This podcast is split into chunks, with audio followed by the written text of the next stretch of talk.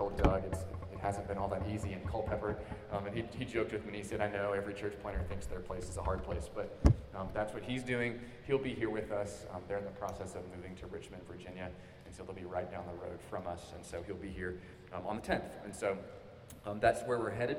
Um, this particular morning, all I really want to convince you of is that you're a worshiper. Is that the core of who you are, your identity, is that God has made you to worship. Um, we're, we're hearing the, the death knell, the, the end of secularism um, is coming. If you're unfamiliar with secularism, it is a, a philosophy that's been popular in lots of Western countries for the past few decades. Um, that religion and the thing that we might say worship is to be put in kind of a private compartment of your life. It's something that you do as like a, a really intense special hobby, but when you go into the public square, you should leave your religion behind. And in fact, some people have even assert, asserted that people who are very, like they might say, religious are not to be trusted and don't or can't serve as well, even in um, the public square. And so that's kind of where we live um, right now, that our religion should be relegated to this private compartment um, of our life and not to be spoken of. But that's not the way that God made us, and we see the way that it works out, not only in our lives, but in our world, um, that that is just not a tenable philosophy for any country or um, any person. To try and get at the root of that, when I was a youth minister, um, I'd have breakfast with some of my guys in my youth group, and we'd meet at Primo's Cafe in Jackson, Mississippi before school, and um, we'd talk about some of these things and what it means for them to live for Christ in their high schools. And um, the, the silly example that I would give them is we'd reach over and I'd grab a ketchup bottle. Um, I'd put the ketchup bottle on the table, and I'd say, if you decided this ketchup bottle was a god, I bet you would talk about that to your peers when you got to school later that day. Like if, you decided right now, I'm going to be a worshiper of Heinz ketchup, I, I, I, bet if you made that decision, it, it, would affect what goes on later later for you and, and affect other areas of your life. And you, know, you have you know, high school guys like nodding along, like, yes, I think that that might affect my life. What we're seeing on a global scale is that anyone who thinks that someone can exist as atheist or agnostic, um, that those, those pockets of people are actually failing. And so, to read to you some statistics, if the current trends continue, this is from um, the Pew Research Center, by 2050, the number of Muslims will nearly equal the number of Christians around the world. Atheists, agnostics, and other people who do not affiliate with any religion, though increasing in countries such as the United States and France, will make up a declining share of the world's total population. The global Buddhist population will be about the same size it was in 2010, while the Hindu and Jewish populations will be larger than they are today. In Europe, Muslims will make up 10% of the overall population. India will retain a Hindu majority, but also will have the largest Muslim population of any country in the world, surpassing Indonesia. In the United States, Christians will decline from more than three quarters of the population in 2010 to two thirds in 2050, and Judaism will no longer be the largest non Christian religion. Muslims will be more numerous in the U.S. than people who identify as Jewish on the basis of religion. Four out of every 10 Christians in the world will live in sub Saharan Africa. And so, what you hear when you, when you, when you hear the projections and the, the trajectory of strategy is that the world is becoming more religious. You know, if you notice the second one, atheists, agnostics, and other people who do not affiliate with any religion, though increasing in countries such as the United States and France, will make up a declining share of the world's total population. And so, what we're going to see in the coming years is that our world is again going to lurch back into a full throated, robust worshiping of a ton of different gods, but no longer really accepting or giving a nod towards atheism or agnosticism or even secularism that somehow it's, you know, is private religion. I mean, one of the things about Islam is that that's 100% not accepted. Um, Islam expects you to carry your religion into other areas and some segments of Islam, even expects you to try to assert Islamic law um, in the cultures and where you are and trying to bring about Sharia law. So these are the kind of things in the world in which we exist. And so it, it harkens back to the fact that God has made us worshipers, all of us. at, at the core of who we are. And so we're going to look at that um, this morning as we go through Exodus 20, just um, verse 3. We're going to look at how worship is our identity, worship is our tragedy, and worship is also our hope. Um, Jacob, would you turn down my mic just a little bit? I think I got crazy when I dropped it. I had a little fumble up here with my, my battery pack, so we can, thank you. Awesome. That's great. All right. We jump into Exodus, Exodus 23. Um, I'll read to us, and then um, we'll take a look at God's word. You shall have no other gods before me. Since this is the word of God, um, let me pray before we consider it. Father, we are grateful for this, your word, and who you have made us to be. And right now, in the middle of doing what you created us to do, we get to study it and see that you have made us to be worshipers of you alone. So, Lord, would you bless us as a congregation as we study your word? Help us to love you, Lord, more through it and to apply it to our lives. We pray and we ask these things in Christ Jesus. Amen. So we jump into this particular passage. Um, as I said, you know, three easy points. Um, worship, first, is our identity. At the core of who we are as human beings is that God has made us to worship. Just like breathing, just like our heart beating, and not just Christians, but every single person is obligated to worship. Know, there's no way that you can scientifically discover this, but it is as if if you stopped worshiping, you would die. In the same way that if you stopped breathing, you would die. Or if your heart stopped beating, that you would die. Now, I've had conversations with atheists and agnostics and you know, friends of mine, and they're very upset by that. Um, very, very upset that I would claim that they, they were a worshiper until I start asking them, why are you so angry?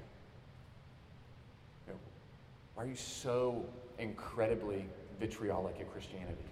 You know, which one of your gods am I challenging that you feel the need to be so angry? I don't, I don't believe in God. Well, what do you believe in? He goes through the 22 logical fallacies and why those 22 logical fallacies can be used to undo Christianity and say, listen, you're just you're just worshiping your own reason. Like like you and your logical fallacies are on the throne of your heart. That's why you're so angry when Christ challenges the throne of your heart. So God has made us to be that way. And not only made us as a part of creation, you probably have read different parts in the Psalms, especially where it says that different parts of creation worship God, um, that the mountains right now are worshiping God, the trees are worshiping God. Well, we are created, of course, like all of creation, to worship God, but we're created unique, having been made in God's image. Now, that does not mean that all of you look like an itinerant Jew who walked the world 2,000 years ago. To be made in God's image doesn't mean that our physical faces look like God. It, it means that God made us like Him in ways that He didn't make the mountains or the trees or aardvarks or dolphins or all of these different things. He made us in His image and knowledge that we can know Him. In righteousness, we can pursue righteousness. And in holiness, and that all of those things, we can worship God like God worships God. Now, hang with me for a minute. That might sound rather self serving for God to worship God. But God's chief aim is to glorify God. Because our God is a true God.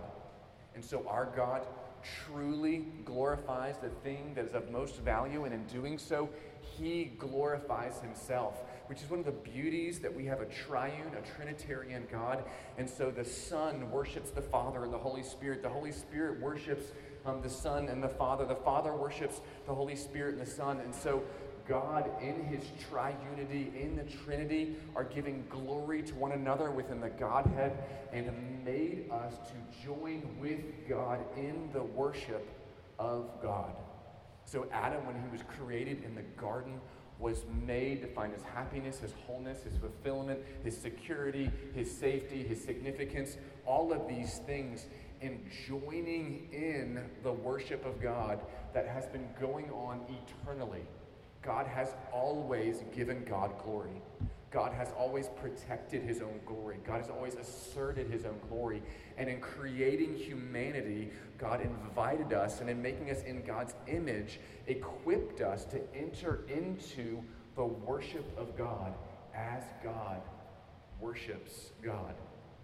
And not only that, he came to Adam and Eve and entered into covenant with Adam and Eve and invited them into a relationship where they would know him and they would be stewards over creation and they would fill the earth with their children.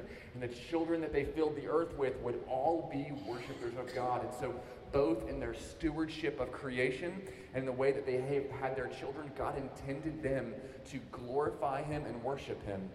Worship isn't just what you're doing right now and sitting on Sunday morning for a few minutes before you head and do whatever else. Worship is what we do in the world.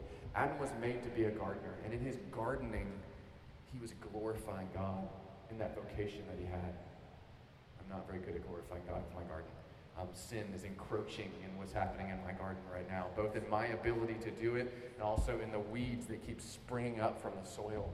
But nevertheless, in doing that, attempting to glorify God and who He made me to be. It's a part of who I am at the core of my identity. And so, the, the, the, first thing, it's such an easy concept to understand, so we're going to move on. But it's one that I want you to consider and continue to think about for the week. Do you see yourself as primarily a worshiper?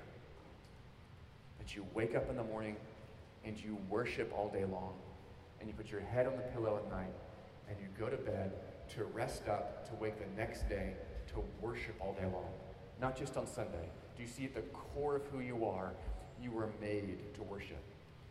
Now, in that first thought, we get into the problem of the second. Worship is not just our identity, but worship is also our tragedy.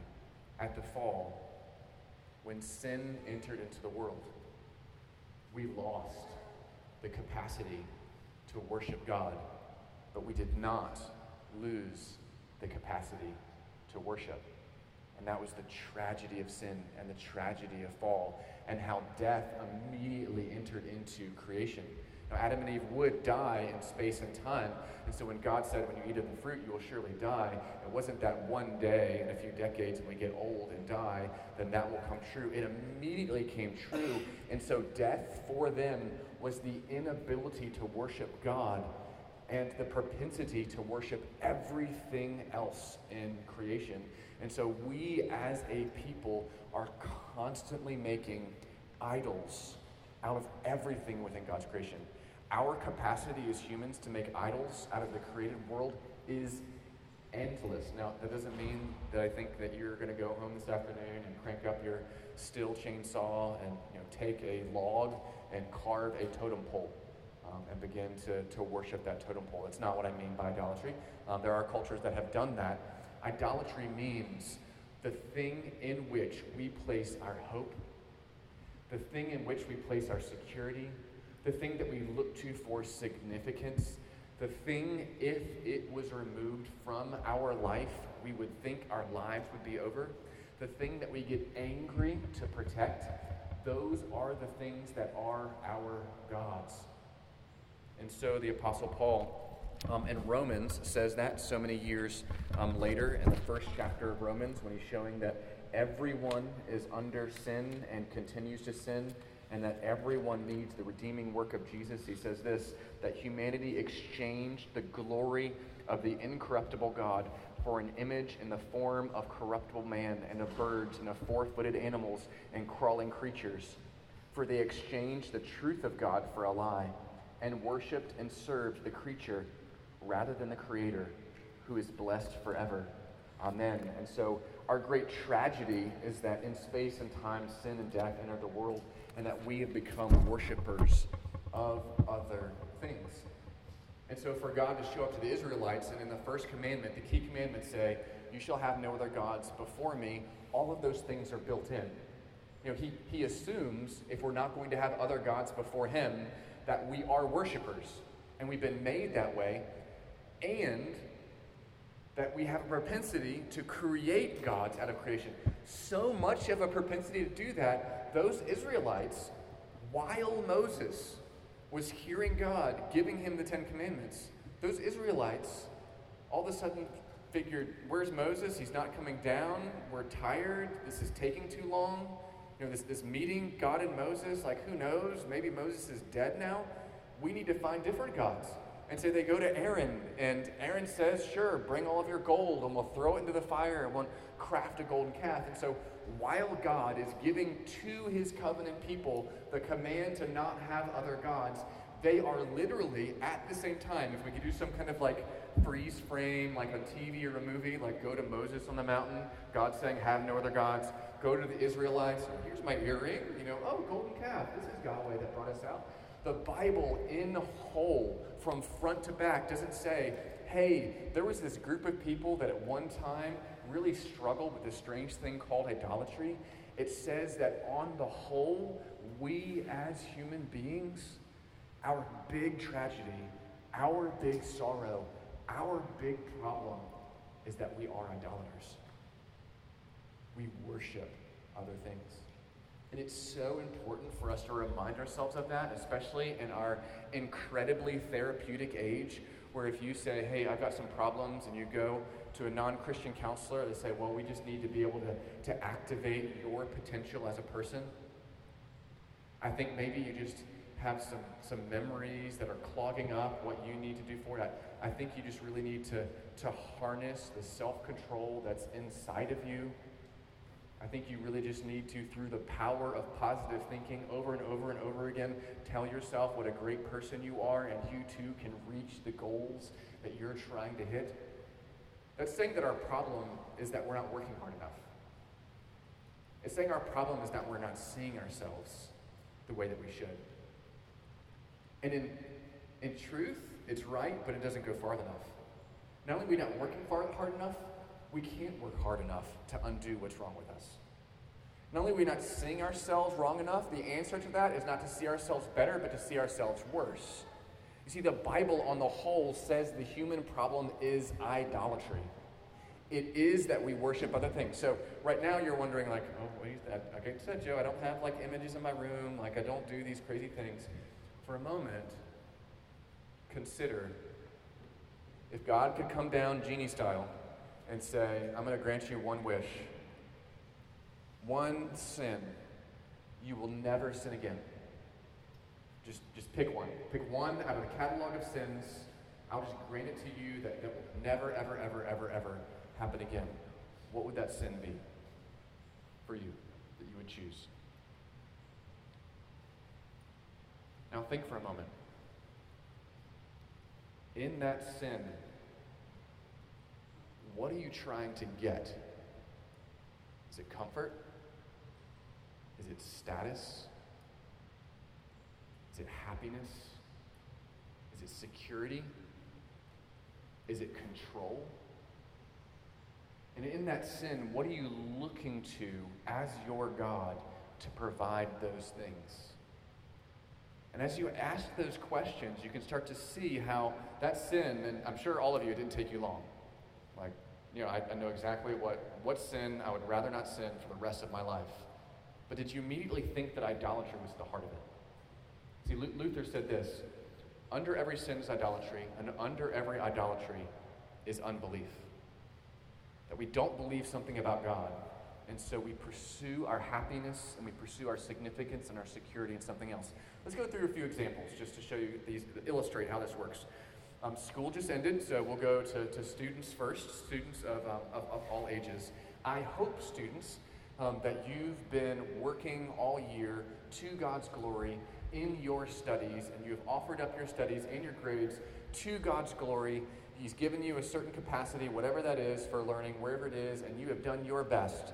And so you've gotten your report cards, and you look at your report cards and you say, Lord God, I have tried to honor you in my studies. Well, that can go kind of sideways if you start looking at your grades for your significance and your identity, that you desperately need to be someone who is smart, that you want to be liked by others because you are a smart, capable person, that you want to be able to have the kind of accolades that come along with academics. And instead of using your grades to honor the Lord God and to glorify Him, instead you're looking to your grades for significance as a person, then when the B comes or the C comes, then your life falls apart.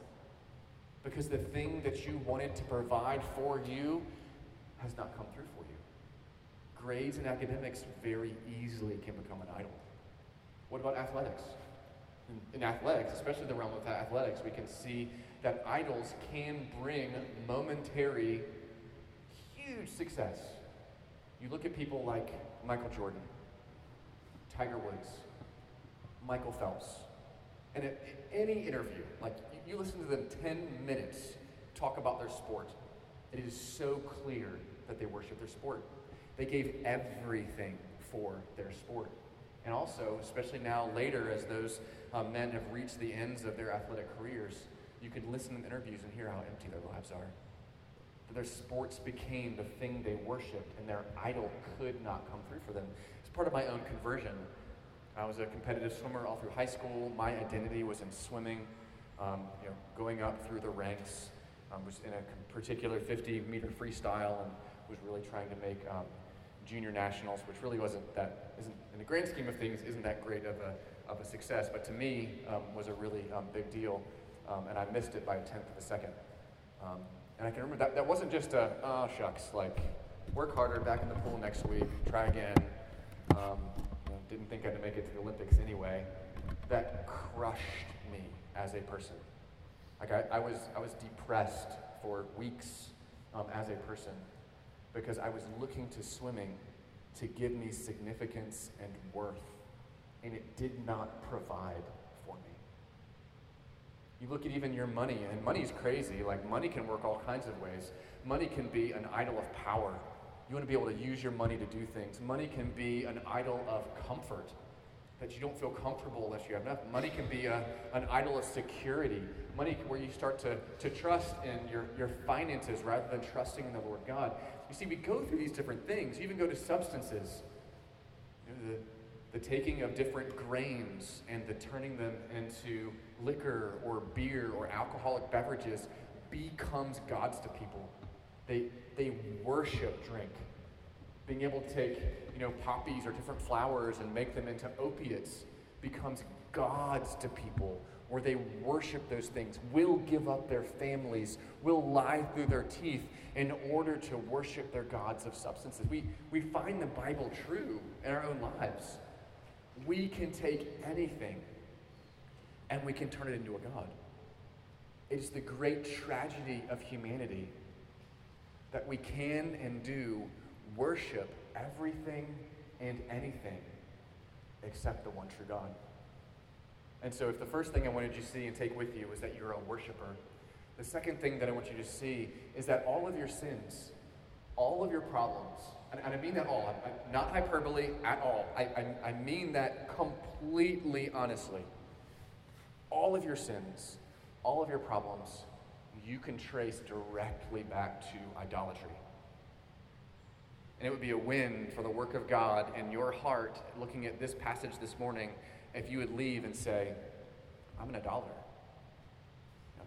I'm not making totem poles in my backyard, but I am, I am worship things, worshiping things other than God.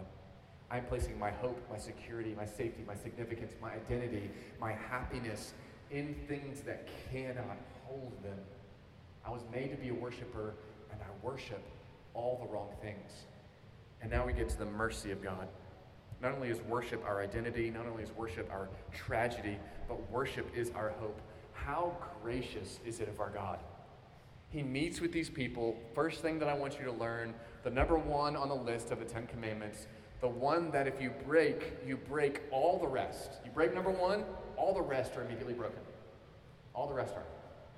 The first commandment, God to say, You shall have no other gods but me.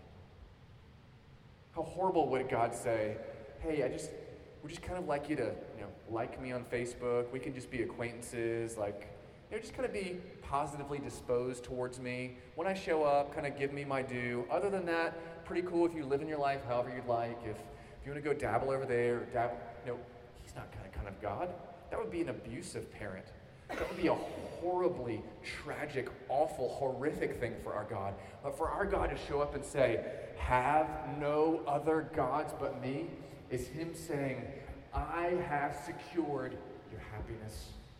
I have secured your significance. I have secured your forgiveness of your sins. I have secured your security. I have secured your future. I have secured all of these things, and they are in me. Do not look for them anywhere else. The number one thing I want you to remember, my beloved people, is have no other gods but me.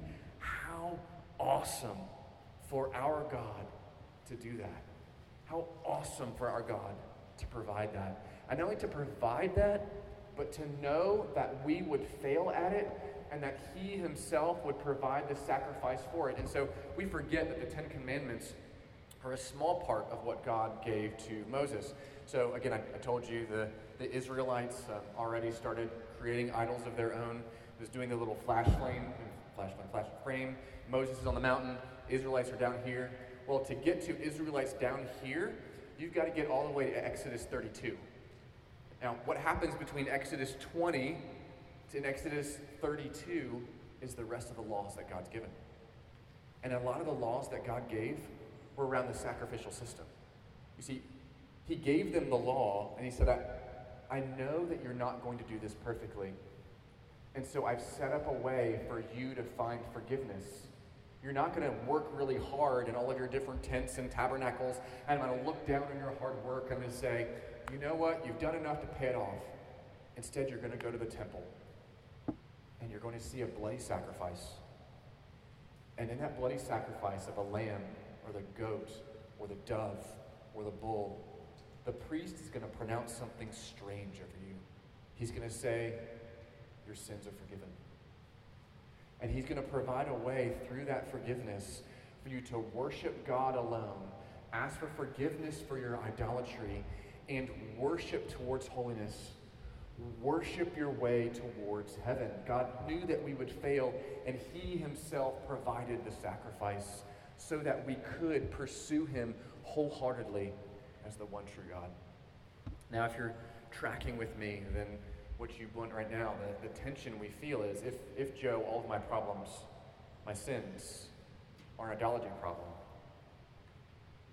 then how in the world can I assault my idolatry problem? If, if, if it's a worship problem, then, then what do I need to do? Because it, it sounds pretty grave that, that I'll worship all kinds of things. Like, how, how can I avoid the worship of things that are not the one true God? It, it sounds pretty dire that I am automatically programmed to worship things other than the Lord God. And we find the answer in our Lord Jesus Christ. You see, Israel went through this cycle of worshiping other gods. Not just like kind of dabbling and being greedy, but like literally leading the nation into apostasy. And so the kings would literally set up Asherah poles up in the hills. Like, sure, you can worship Yahweh. You can also go up into the hills and worship those gods. You can worship Baal and you can worship those gods. We see this cycle throughout Israel's history of this falling into apostasy and idolatry and paganism, and then God bringing them back out, and then falling into apostasy and paganism. And God said, Hey, one day I'm going to fix all of that. One day I'm going to come, and the way that my people are prone to fall into this deep pit of idolatry, I'm going to fix that. And finally, he came through the Lord Jesus Christ, the Messiah. And Jesus, in his cross work, did what we needed to assault our idolatry. The first thing he did is he, he gave us everything that we've sought in our idols. In Jesus' crucifixion, in his resurrection, he took all of our sins upon him and was judged in his flesh for our sins, receiving the wrath of God for our sins, so that we could receive the delight of God in Jesus so that we now know the open and full delight and forgiveness of God. Right now, Christian, God looks on you in Jesus Christ with delight and joy and happiness. You have not just a kind of sort of repaired relationship with God. You have the same relationship that Jesus has because through the Holy Spirit that dwells in you, He unites you to Christ. And so the delight of God is now over you. So, what will you search? Uh, uh, what will you find other places? Can money give you more than God can give you in Christ Jesus? It's the classic quote from the great theologian Jim Carrey I wish everyone could be rich so that everyone could see riches can't make you happy. If you found a person and you're so centered on a person, maybe it's your kids or you know, your spouse or whoever it is, and they are just your world, they can't stand up under that. They can't be your God. If it is athletics, if it is body image, if it is just control in your life, can those things come through for you? Can they provide for you what you're looking for? You've already received them in Christ Jesus. See, the challenge of the Christian life is realizing we already have in Christ what we look for in other things. And part of what we do here on Sunday morning is remind ourselves of that truth. And not only that, that Jesus has been revealed to us, not only is the beneficiary of all the things that we could want, but the one in whom those things exist. And so we are a people who worship the Lord Jesus Christ in every area of our life because he is most precious to us. God has revealed himself most clearly in Jesus. When we look through this book and we see more of Christ, more of Christ, more of Christ, we see more of the most precious thing, and we want to worship him more. Worship is showing people Jesus and then letting God do the work of their response. When you show people Christ and they've been redeemed by the Holy Spirit, they automatically worship is the beauty of Jesus. And the reason that worship and the battle against sin has increased and become more effective in the New Testament in comparison to the Old Testament is because we have a clearer view of Jesus. The reason that we see in the New Testament more purity and holiness, more honor and character, more setting aside of sexual sins and pursuing sexual purity, more setting aside of greed and dwelling in generosity, more being, instead of being bitter, dwelling in forgiveness. The reason the New Testament increases the Christian's ability to fight against those sins is because in the New Testament, we have a clearer view of Jesus. See, the more that we see Christ, the more that we worship Christ. And the more that we worship Christ, the more that our idols look to be what they are foolish, empty, tarnished, ineffective. And so the only way to assault sin is through enjoying and loving and prizing Jesus Christ above every else, everything else. And the way to see that Christ is in his word. And his word as it's studied with his people. And so that's the beauty of God saying, Have no other gods but me. He not only has commanded it, but has revealed himself ultimately in Jesus Christ so that we can do it. If we can see Jesus clearly, what other God would we choose? It's like Jesus' question to Peter when so many people went away because they were offended by, by what Jesus said. And Jesus said, Are you going to go away too? Peter's response, Lord, where are we going to go? Who else has the words of eternal life? See that that's the first commandment. That's how those things are wired in. To see Christ Jesus is to be insulated, to be inoculated, to be protected from other idols. And so we'll, we'll, leave, we'll leave here. This is my, my challenge, my homework for you um, this morning. If all sin is idolatry, and all idolatry is unbelief, pick a sin.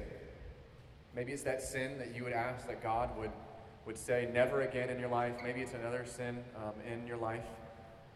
Pick a sin do the work this week and figure out what is the idol behind that sin. When you sin, what are you worshiping instead of God? What are you after instead of what God provides? And then, thirdly, ask the question what have you not believed about God? If it's you really want more money and you don't have more money and you're really struggling with greed and wanting more money, and you realize, well, the idol is, is money and control and what that money can provide. What am I not believing about God? I'm not believing that God has provided for me now and will continue to provide for me um, where I am. And so I want to trust in God's current provision. And then what you do, so you find that thing, that, that area of unbelief, worship Jesus there. This week, if it's you know you don't believe that God will provide for you, and so you're looking for provision other places, this week, worship God as the great provider. Most most most most clearly in Jesus Christ, who is God's provision for you. So specifically worship God in the areas that you struggle with unbelief that allow you to fall into idolatry and ultimately sin. And so that's how we worship our way towards God and we worship away our idolatry and sin. And it works in any sin that you have, whether it's physical lust, whether it's unthankfulness, whether it's bitterness. Figure out where's the idol, where's the unbelief. Worship God in Christ Jesus at that point, which, by the way, is the benefit of what we do here. Benefit of what you do when you gather with one another during the week, whether just in your homes or through community groups. We worship together to perceive closer to the Lord God and to hate sin more, to believe more, and to ask God to help us with our unbelief. And so, um, the song that, um, that I asked our, our, band to play afterwards um, actually sprung a song on them this week. Um, I was um, sometimes in, in my own devotions, uh, I sing psalms um, away from where anybody can hear me. And I was, was uh, going to Psalm 81 this week and, and was singing Psalm 81. And I, I realized that Psalm 81 is all about the first commandment and, and all about God's mercy and grace when He says to us, have no other gods before me, that he could do nothing better. And so towards the towards the end of Psalm 81, um, find it, and then we'll, I'll, I'll, say the part that I wanted to see. Um, there we go. Let there be no strange God among you, nor shall you worship any foreign God. So he's saying, no other gods but we, me. Then in verse 10, I, the Lord, am your God, who brought you up from the land of Egypt. I'm the God who saved you. Open your mouth wide, and I will fill it. Isn't that a great picture in conjunction with the first commandment? Have no other gods but me. Instead, look to me with your mouth open, like a baby bird. Like just, just open your mouth and look at me, and I will fill your mouth. Take your needs. Take the things that you're looking for and all of your idols, where you think that you have need, where you think that you have lack, where you think that you're not getting enough. And with open mouth, instead of looking to those idols, look at me and I will fill it. What an amazing promise um, from our God. And so I'll close in prayer and then we'll stand and sing Psalm 81 um, to come thou fount. And so let's pray. Father, thank you so much for this, your word, which is true and complete and whole.